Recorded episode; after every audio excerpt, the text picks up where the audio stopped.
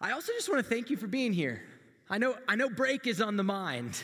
I know that you're ready to leave or get out or just be done with class, but thank you for being here because I believe this moment matters and that the Lord has a word because that's what He does. He speaks and He transforms.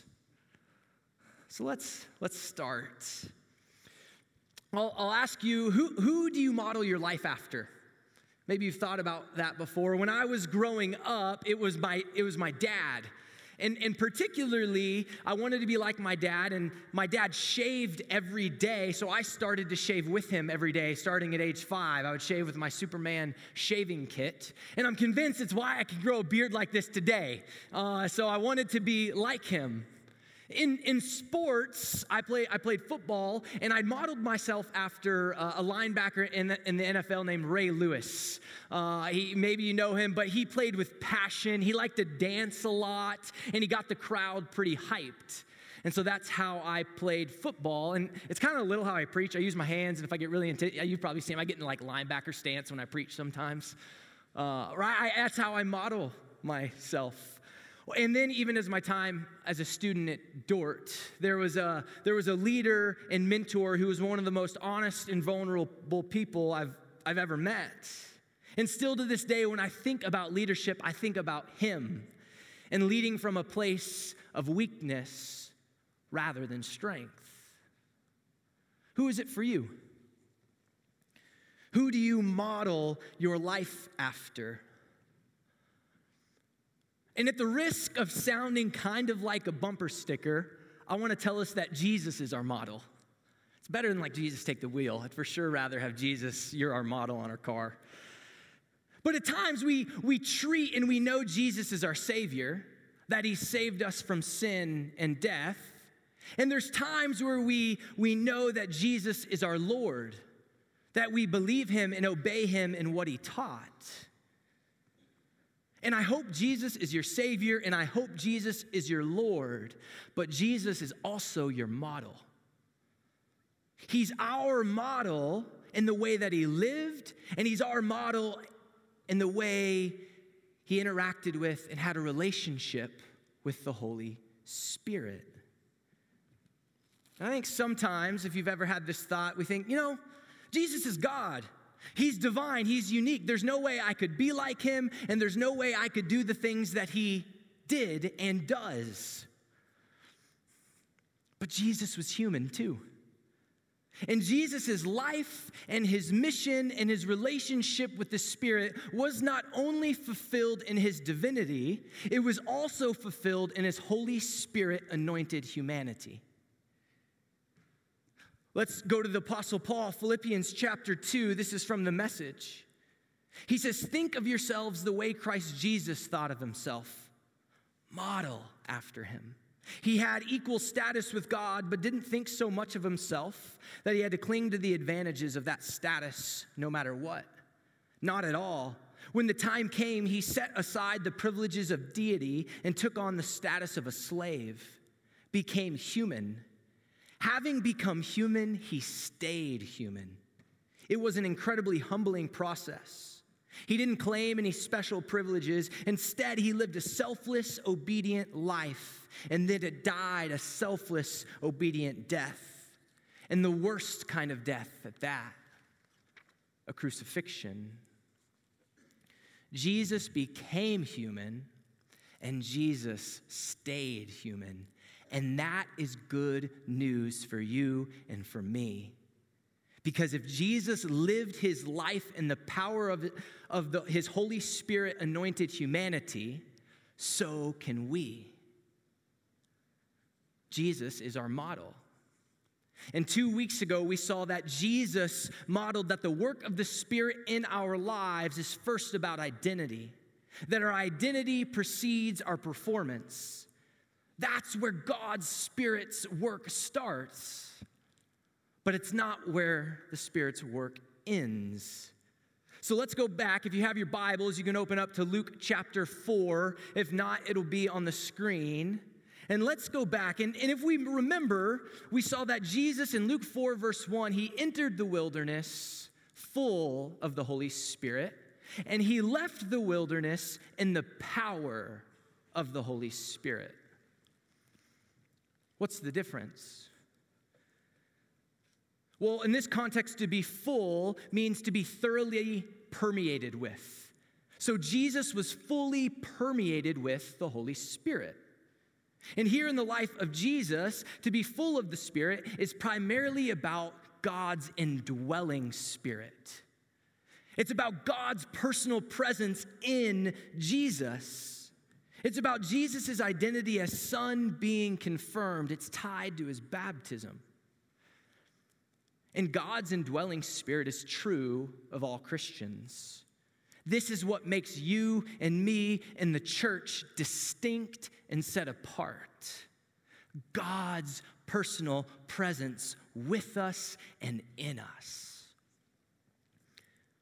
But power comes from the word dunamis, right? That's where we get the word dynamite. You've probably heard that before.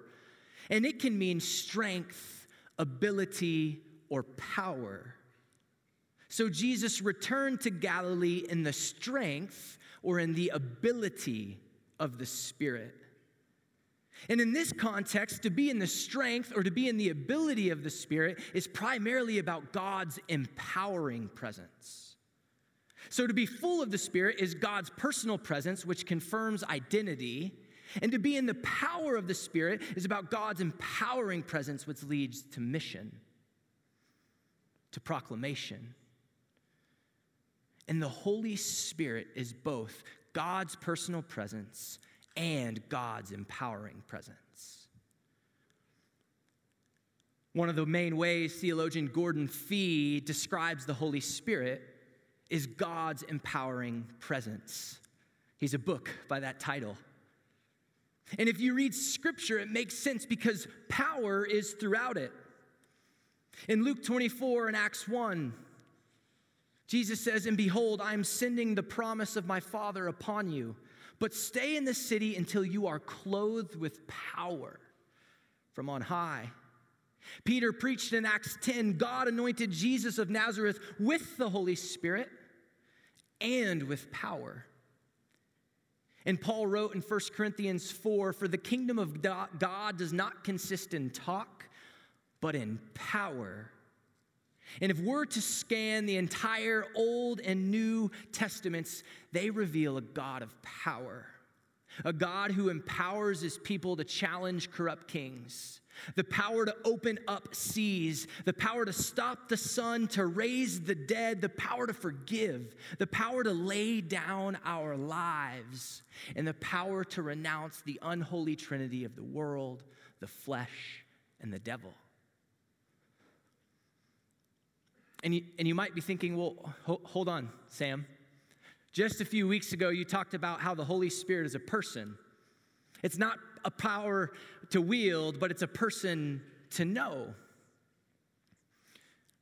I stand by that because the power of the Holy Spirit is not a worldly power to wield for the sake of self. It's not power to build up your own personal brand, grow your finances, or constantly move everything in your life up and to the right in the name of Jesus. No, the power of the Holy Spirit, personal ascent, spiritual ascent comes through personal descent. And Jesus modeled this. He left heaven and came to earth.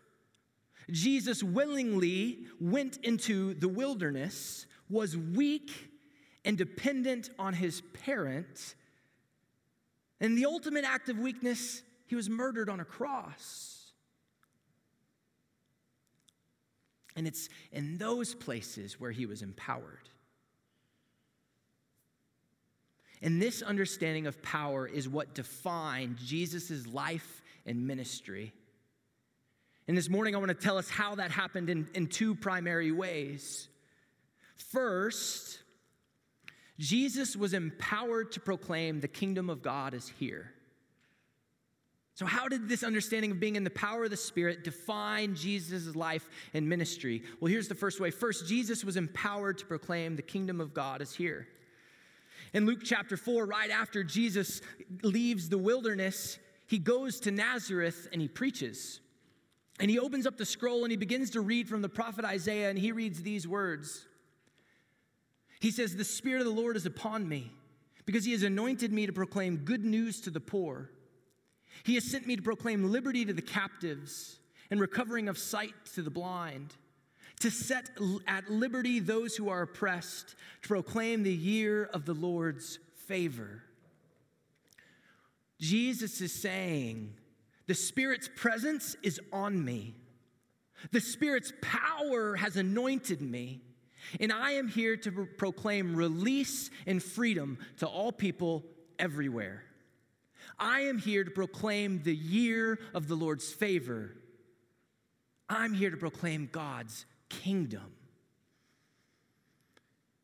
And then Jesus says these words in verse 21 Today, this scripture has been fulfilled in your hearing.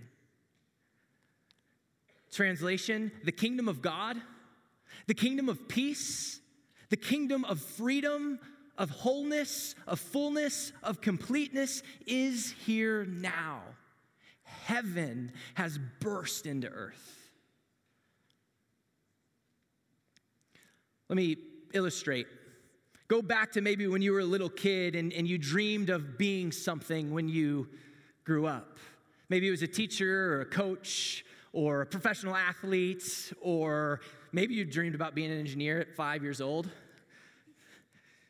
Who knows? But whatever it was, you knew you had to wait to be an adult to be that thing. As a kid, you're hyper aware of childhood and adulthood, and you longed to be older. Maybe you feel that a little bit right now as you think about graduating and, and wanting to do what you're here for after college. You longed for the future as a kid. But what Jesus is saying, he says, you don't have to wait. You don't have to long anymore because the future has come into the present. The then has come into the now. Heaven is here. The kingdom of God is here. And Jesus uses kingdom language throughout his ministry. And if we stick to the Gospel of Luke, we can just look. If you scan chapters four through nine, Jesus proclaimed the kingdom of God is here through his word and deed. You see that demons are cast out, the blind are given sight, the lame walk, storms are calmed, and beatitudes and parables are preached. And repeatedly in these moments, do you know what Jesus says? Some variation of the kingdom of God is at hand. The kingdom of God is near. The kingdom of God has come upon you. Jesus was empowered to proclaim the kingdom of God through his word and his deed. And his whole ministry points to God's kingdom on earth as it is in heaven. And Jesus' entire ministry seeks the Father's kingdom and the Father's glory. In the Gospel of John, Jesus says, I do not seek my own glory. So Jesus was empowered by the Holy Spirit to proclaim God's kingdom and God's glory, and we're called to do the same. It's true for us. So, yes, the Holy Spirit is power. But it's the power that enables us. It's the power that liberates us to point to and proclaim God's kingdom rather than build our own. And it's concerning if we look around the Western and American church, how today it's been built around personalities who promote their own glory and build their own kingdom under the banner of gospel proclamation. And this is not just megachurches or celebrity pastors, but this is us. This is you and this is me, is me, and we must acknowledge our desire to build our kingdom rather than point to or proclaim God's kingdom. And we must recognize and admit that at times we desire our glory more than we desire God's glory. In an article titled How to Spot a Personality Cult, Mark Hampton writes this If the church is to reclaim its power as a countercultural witness for Christ, we must assess the effects of this sort of idolatry. We must learn to spot cults of personality, whether large or small. Yes to that.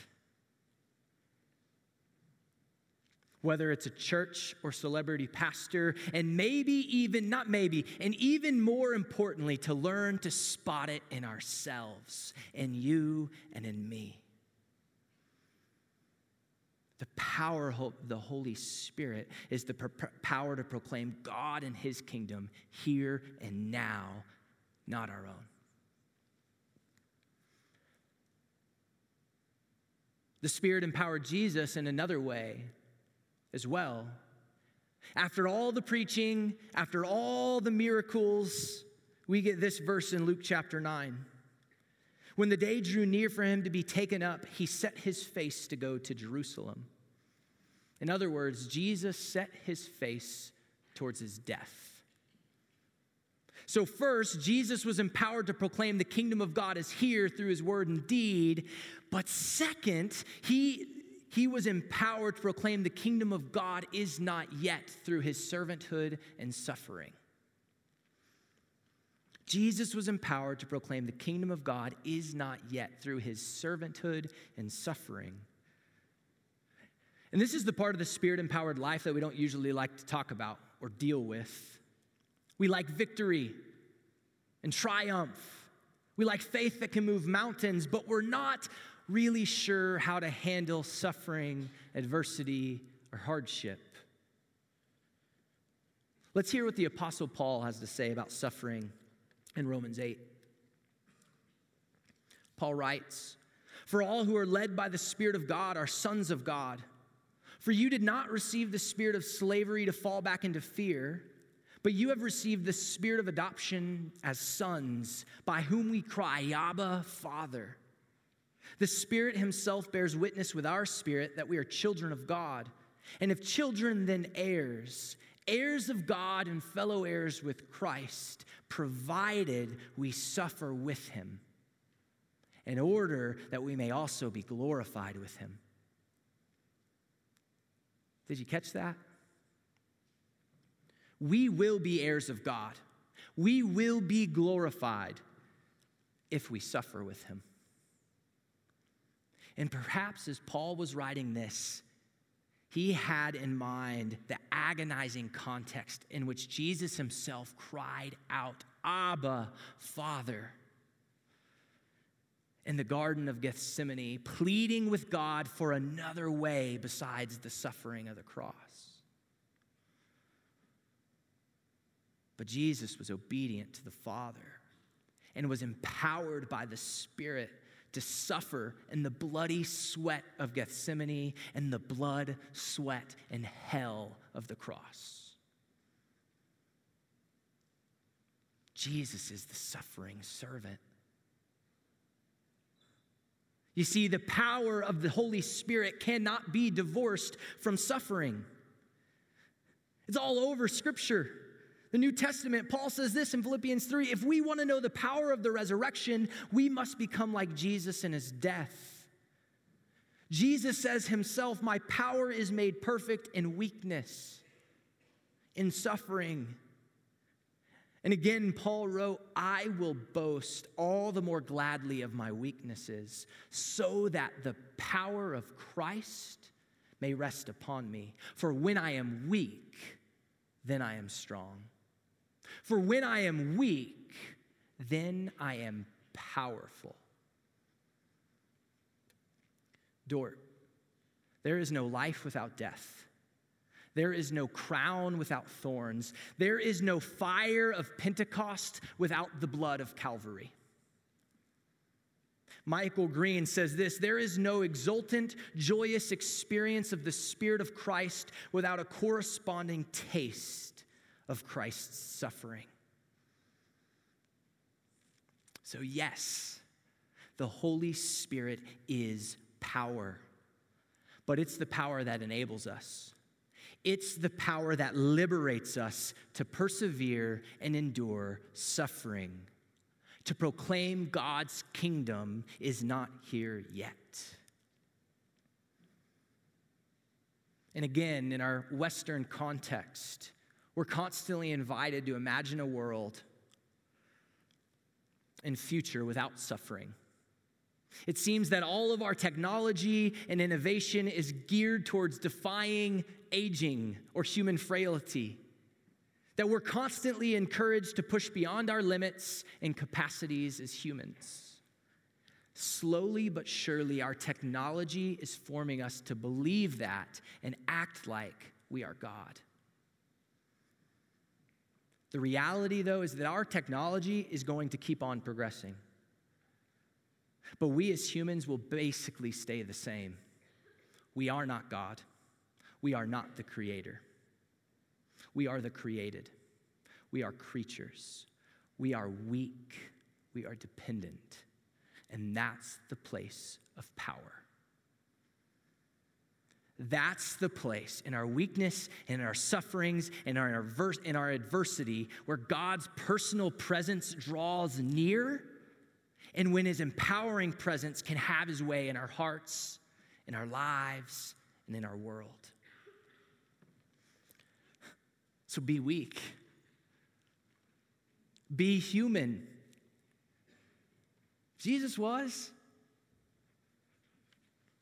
You don't have to play God. So, Dordt, Jesus is our model. He was empowered to proclaim the kingdom of God is here through his word and deed.